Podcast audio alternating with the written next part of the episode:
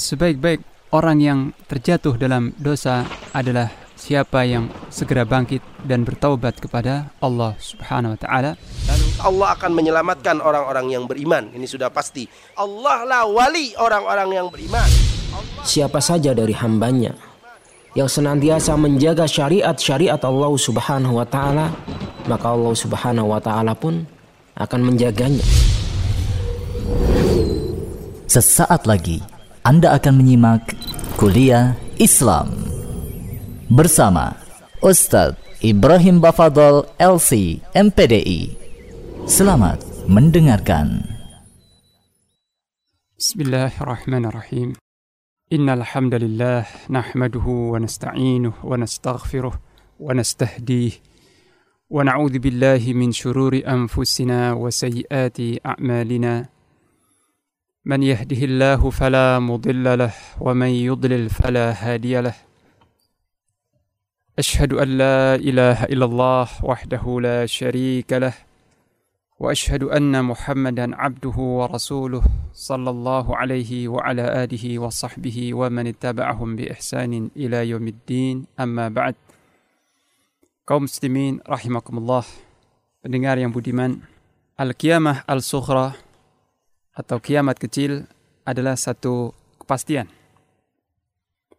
Dan yang dimaksud dengan al-qiyamah as-sughra atau kiamat kecil adalah al-maut, yakni kematian.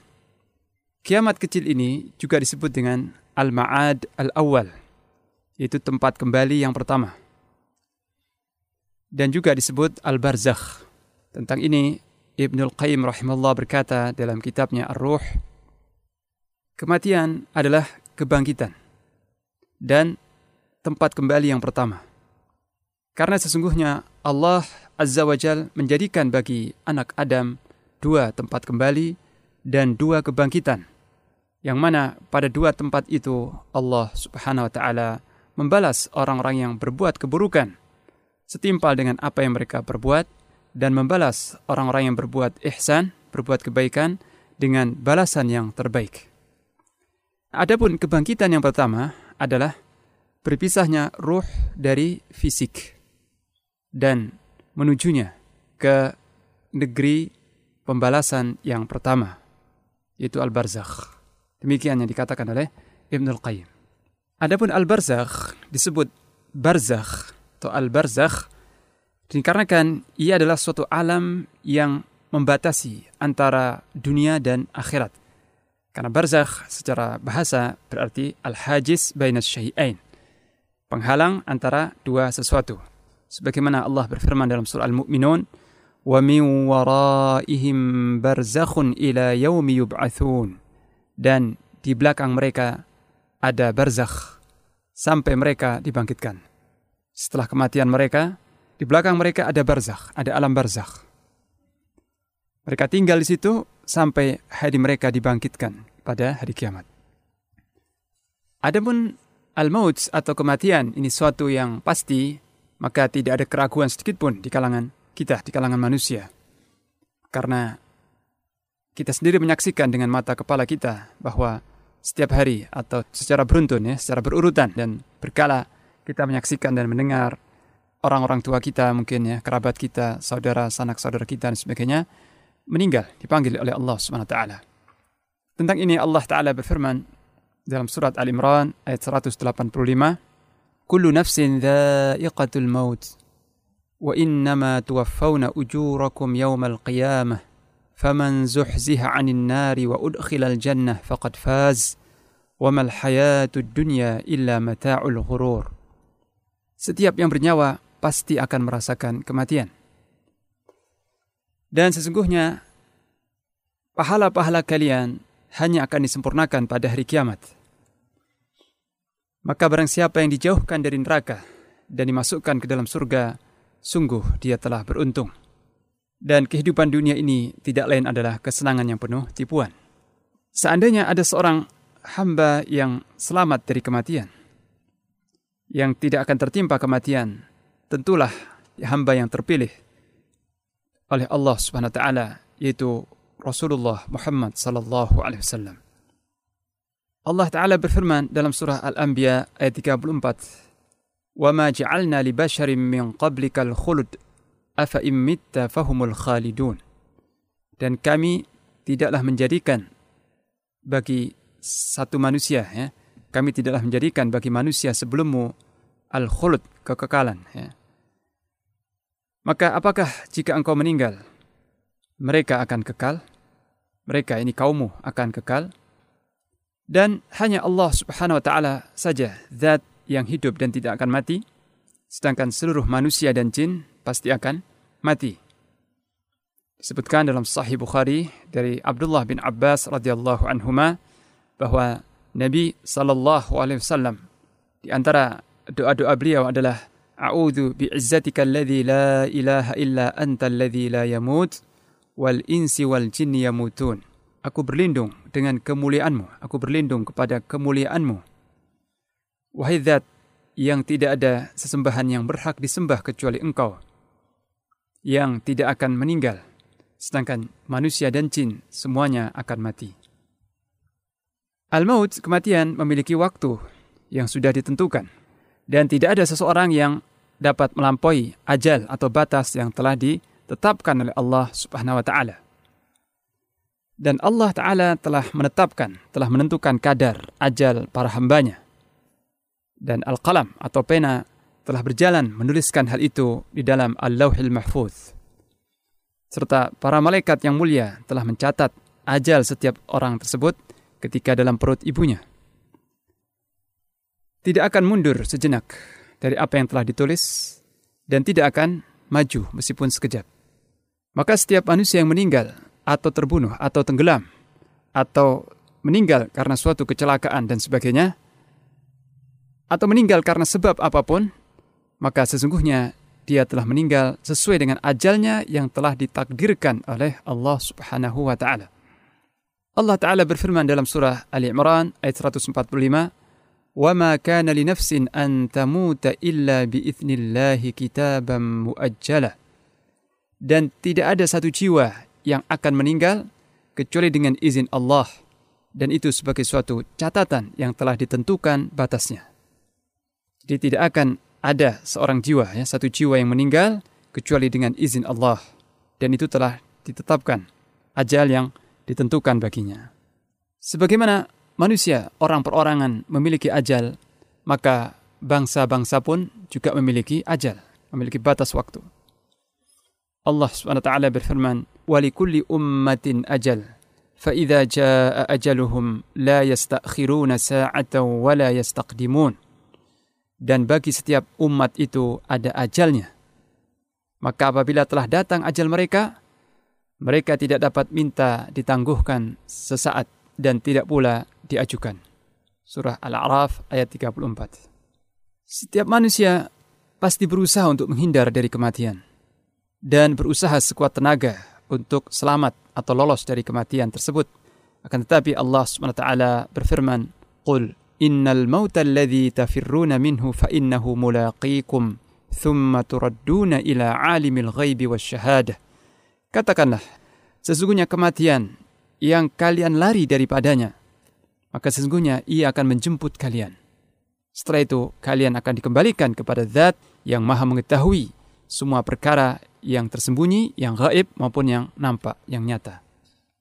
Setelah kita meyakini bahwasanya al-maut, kematian itu suatu yang pasti, sunnatullah yang berjalan bagi setiap hamba-hambanya, bagi setiap Bani Adam dan juga jin, akan tetapi waktu kematian tersebut dirahasiakan oleh Allah Subhanahu wa taala.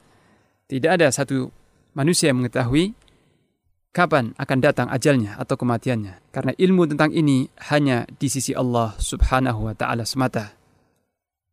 Dan ilmu tentang ini, yaitu ilmu tentang kapan seseorang itu akan meninggal, ini termasuk di antara kunci-kunci ghaib atau mafatih al-ghaib yang hanya Allah Ta'ala sendiri yang mengetahuinya.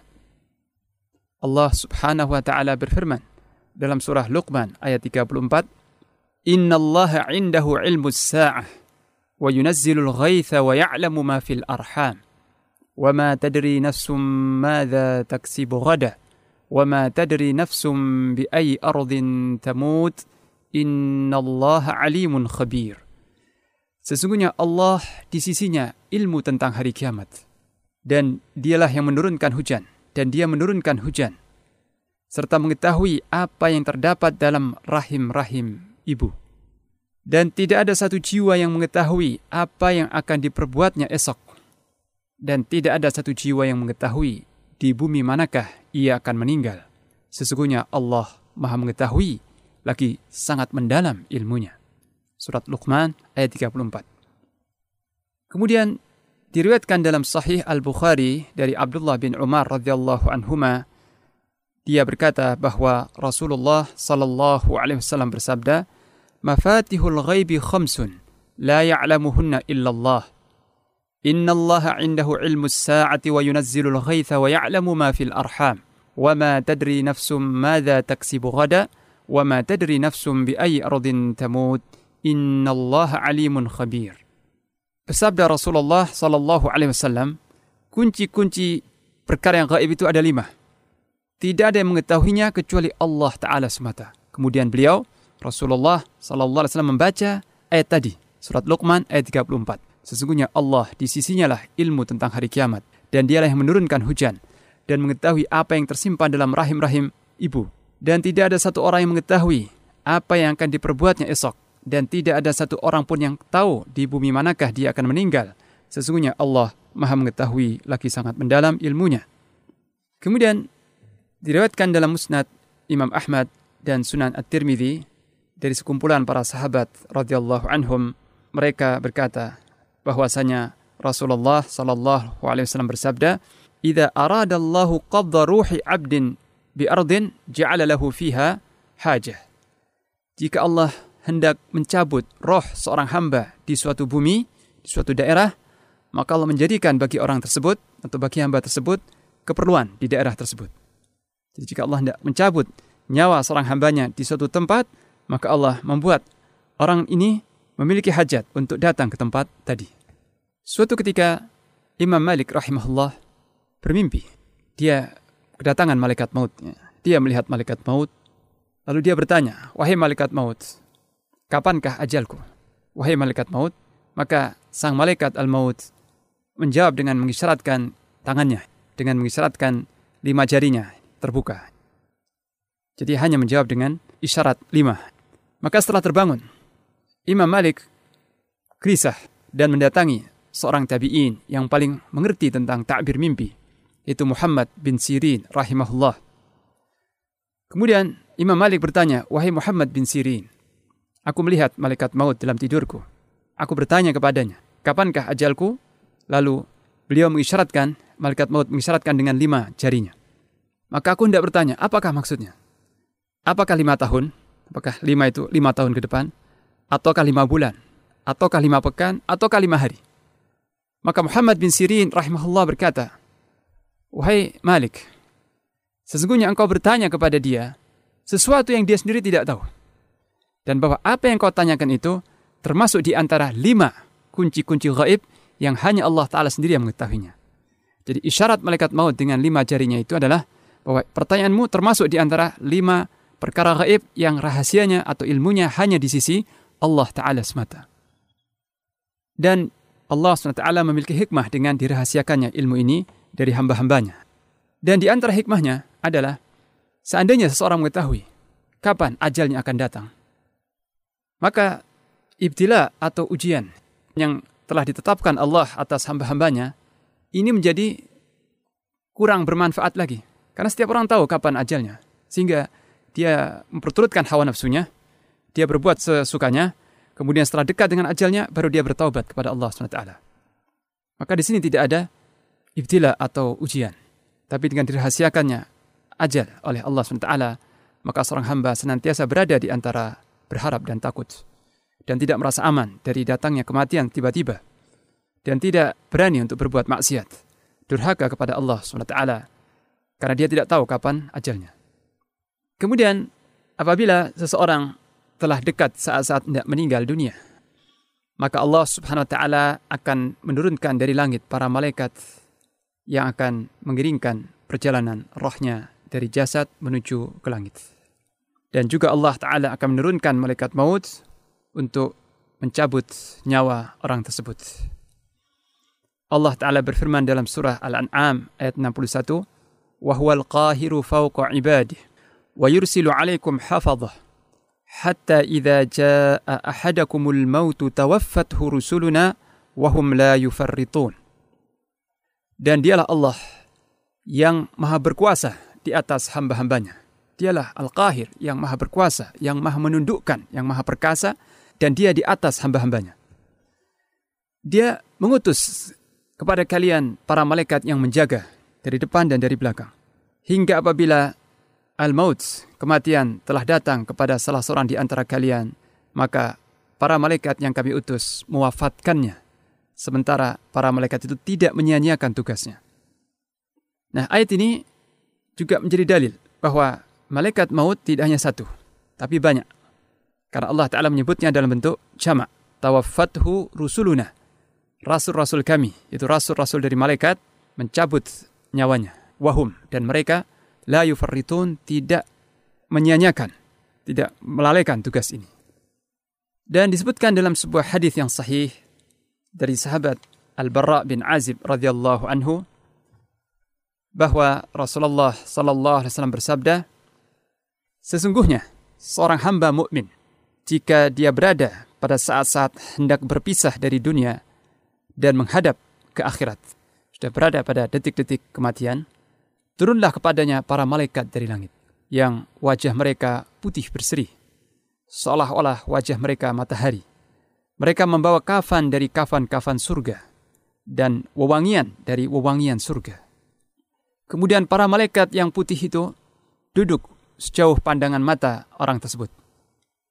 Kemudian setelah itu turunlah malaikat maut alaihissalam, hingga malaikat itu duduk di sisi kepala orang mukmin ini, lalu berkata, ayyatuhan nafsut thayyibah. Fi riwayah, ayyatuhan nafsul mutmainnah, ukhruji ila maghfiratin minallahi wa ridwan. Malaikat maut ini berkata kepada hamba mukmin tersebut, wahai jiwa yang baik. Dalam riwayat hadis yang lain, wahai jiwa yang tentram, wahai jiwa yang tenang dalam keimanan dan ketaatan. Keluarlah engkau menuju ampunan dari Allah dan ridhanya. Bushrah, kabar gembira yang besar disampaikan oleh malaikat maut sebelum mencabut nyawa hamba yang mukmin ini. Wahai jiwa yang baik, wahai jiwa yang tentram, keluarlah engkau menuju ampunan Allah dan ridhanya. Kemudian Nabi SAW bersabda, fatakhruj tasilu kama tasilul qatratu min fi as-siqa fayakhuduha. Lalu roh hamba mukmin tersebut keluar dan mengalir sebagaimana mengalirnya tetesan air dari mulut poci. Rohnya keluar dengan mudah, bagikan air yang mengalir dari mulut poci. Fayakhuduha, lalu malaikat maut tersebut mencabut atau mengambil roh tersebut. Seperti ini cara pencabutan nyawa orang-orang mukmin. Sebaliknya orang yang kafir, dalam hadis yang sama, hadis yang panjang ini, Rasulullah sallallahu alaihi wasallam bersabda, dan sesungguhnya hamba yang kafir, dalam riwayat lain hamba yang fajir, yakni yang fasik, jika dia sudah berada pada saat-saat hendak berpisah dari dunia dan menghadap ke akhirat, maka turunlah kepadanya para malaikat yang keras dan bengis, ya, malaikat yang ghiladun syidad, sudul wujuh, wajah mereka hitam. Mereka membawa musuh, yaitu pakaian yang lusuh, ya, pakaian yang kasar dari neraka. Lalu para malaikat tersebut, para malaikat yang membawa kain yang kasar tadi, duduk sejauh pandangan mata orang tersebut. Kemudian datanglah malaikat maut, hingga malaikat itu duduk di samping kepalanya. Lalu berkata, ayyatuhan nafsul khabithah, ukhruji ila sakhatin minallahi wa ghadab. Wahai jiwa yang buruk, keluarlah engkau menuju kemurkaan Allah dan kemarahannya. Jadi ini adalah nadhir, ya, peringatan dan ancaman. Sebelum malaikat maut menjalankan tugasnya itu mencabut roh orang kafir atau roh orang fajir, lebih dahulu menyampaikan ancaman dari Allah SWT kepada roh tersebut. Seraya berkata, wahai roh yang buruk, keluarlah engkau sekarang menuju kemurkaan Allah dan kemarahannya. Maka Nabi sallallahu alaihi wasallam bersabda, "Fatafarraqa fi jasadih fayantazi'uha kama yantazi'u as-sufudul katsirus syu'ab min as-sufil mablul maka roh orang kafir tadi berpencaran di sekujur jasadnya. Mendengar ancaman dan hardikan malaikat tersebut, roh tadi berpencaran di jasadnya, di tubuh orang tadi.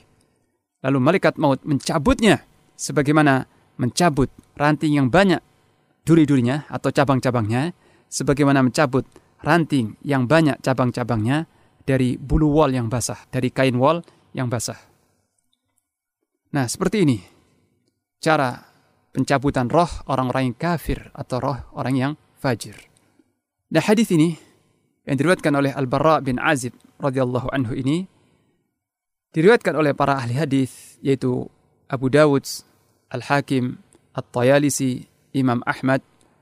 Dan Al-Hakim berkata hadis ini sahih sesuai persyaratan Bukhari dan Muslim dan disepakati oleh Az-Zahabi. Hadis ini disahihkan oleh Al-Hakim dan disepakati oleh Imam Al-Hafidh Az-Zahabi dan disetujui oleh Syekh Al-Albani. Dan Ibn Al-Qayyim rahimahullah mensahihkan pula hadis ini dalam kitabnya I'lamul Muwaqqi'in dan juga dalam kitab beliau Tahdzib As-Sunan. Jadi hadis ini tidak ada syak, tidak ada keraguan tentang kesahihannya. Telah disahihkan oleh sejumlah para ulama hadis. Nah, perkara-perkara yang terjadi menjelang kematian seseorang ini kita tidak menyaksikan dan tidak melihatnya. Meskipun kadang-kadang kita melihat bekas-bekasnya. Tapi kita tidak melihatnya karena ini adalah alam ghaib. Turunnya malaikat tadi, para malaikat yang berpenampilan putih-putih, ya, berwajah putih-putih, membawa kafan dari surga dan juga wangian dari surga. Kemudian duduk melingkar sejauh pandangan mata orang ini. Kita nggak melihatnya. Kemudian malaikat maut yang turun, kita tidak melihatnya. Busyra, kabar gembira malaikat kepada orang mukmin, kita tidak mendengarnya. Tapi orang yang meninggal mendengarnya. Nah, ini semua termasuk perkara-perkara gaib yang kalau bukan karena wahyu, kalau bukan karena berita yang datang dari Allah Ta'ala dan Rasulnya Muhammad SAW, tentu kita tidak mengetahuinya. Kita sama sekali tidak bakal mengetahui kalau bukan karena ada khabar yang sadik, ada khabar yang jujur dari Ar-Rasulul Ma'sum, As-Sadiq Al-Masduq. Kemudian Allah SWT menyebutkan dalam beberapa ayat tentang peristiwa-peristiwa menjelang kematian yang dialami oleh orang-orang kafir. Di antaranya Allah SWT berfirman, "Walau tara idh yatawaffa alladhina kafarul malaikatu yadribuna wujuhahum wa adbarahum wa dhuqu 'adzabal hariq dzalika bima qaddamat aydikum wa anna Allaha laysa bidhallamin lil 'abid." Allah Ta'ala berfirman dalam surah Al-Anfal, "Seandainya engkau melihat, wahai Rasulullah sallallahu alaihi wasallam, seandainya engkau melihat pada saat malaikat cabut nyawa orang-orang kafir. Mereka, para malaikat itu memukul wajah-wajah orang kafir tadi dan punggungnya." Malaikat ini ketika hendak mencabut nyawa orang kafir itu, memukul wajah dan punggung orang tersebut. Seraya berkata, "Dzuqu 'adzabal hariq." Rasakan olehmu azab yang membakar. Yang demikian itu azab yang akan kau terima itu disebabkan apa yang telah engkau lakukan, apa yang telah dilakukan oleh tangan-tangan kalian. Dan sesungguhnya Allah sama sekali tidak mendalimi hamba-hambanya.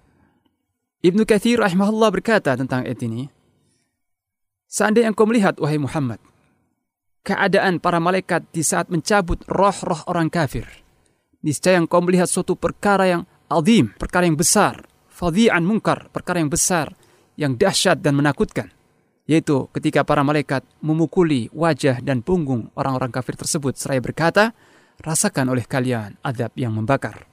Demikian perkataan Ibn Kathir ketika menafsirkan ayat surat Al-Anfal ayat ke-50. Ya. Kemudian juga Allah SWT berfirman dalam surah Muhammad ayat 25. "Innal ladzina irtaddu ala adbarihim min ba'di ma tabayyana lahumul huda asyaitanu sawwala lahum wa amla lahum. Dzalika bi annahum qalu lil ladzina karihu ma nazzalallahu sanuti'ukum fi ba'dil amr. Wallahu ya'lamu israrahum. فكيف إذا توفتهم الملائكة يضربون وجوههم وأدبارهم." Sesungguhnya orang-orang yang murtad meninggalkan Islam setelah jelas bagi mereka petunjuk, syaitanlah yang membujuk mereka dan menyesatkan mereka. Syaitan bisa menyesatkan dan membujuk mereka dikarenakan mereka berkata kepada orang-orang yang tidak suka kepada apa yang diturunkan Allah, yaitu Al-Quran, "Kami akan mematuhimu dalam sebagian perkara." Orang-orang yang murtad ini berkata kepada orang-orang yang kafir, kami akan mematuhi engkau, mematuhi kalian dalam sebagian urusan. Ini orang-orang munafik. Dan Allah mengetahui apa yang mereka rahasiakan. Maka bagaimana seandainya para malaikat mewafatkan mereka, sementara para malaikat itu memukuli wajah-wajah dan punggung-punggung mereka.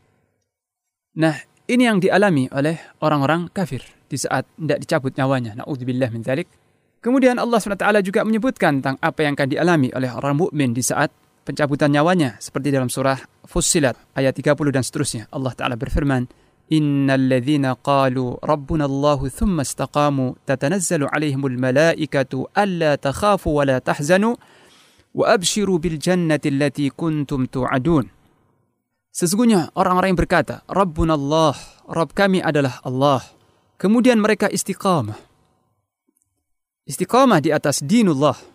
Istiqamah di atas syariatnya. Akan turun kepada mereka para malaikat yang membisikkan, janganlah kalian takut dan janganlah kalian bersedih. Sebaliknya, bergembiralah kalian dengan surga yang telah dijanjikan untuk kalian. Nah, sekelompok para imam-imam tafsir seperti Mujahid dan As-Suddi menyebutkan bahwa tanazzul, turunnya para malaikat yang membisikkan hal ini, yakunu halatal ihtidar, terjadi pada saat seorang itu akan meninggal. Pada saat seorang mukmin yang istiqamah itu akan meninggalkan dunia ini. Maka turunlah para malaikat yang membisikkan hal tersebut untuk menenteramkan hatinya, seraya berkata, jangan kau takut akan urusan di masa yang akan datang, itu di alam barzah dan di akhirat. Jangan kau takut tentang apa yang akan kau lihat, yang akan kau temui di hari-hari yang akan datang, di alam barzah dan di akhirat. Dan jangan kau bersedih atas apa yang kau tinggalkan di dunia, berupa keluarga, anak, dan sebagainya. Justru bergembiralah engkau dengan surga yang telah dijanjikan untuk kalian. Jadi malaikat menyampaikan busyrah, kabar gembira yang besar kepada orang-orang mukmin yang istiqamah. Nah, inilah beberapa hal yang dikabarkan oleh Allah Subhanahu wa taala dan juga oleh Rasulnya sallallahu alaihi wasallam terkait dengan detik-detik menjelang al-maut atau kematian. Dan kita mohon kepada Allah taala husnul khatimah dan busyrah ketika saat-saat tersebut, dan busyrah di dunia maupun di akhirat. Wassallallahu ala nabiyina Muhammad wa ala alihi wa sahbihi wa baraka wasallam.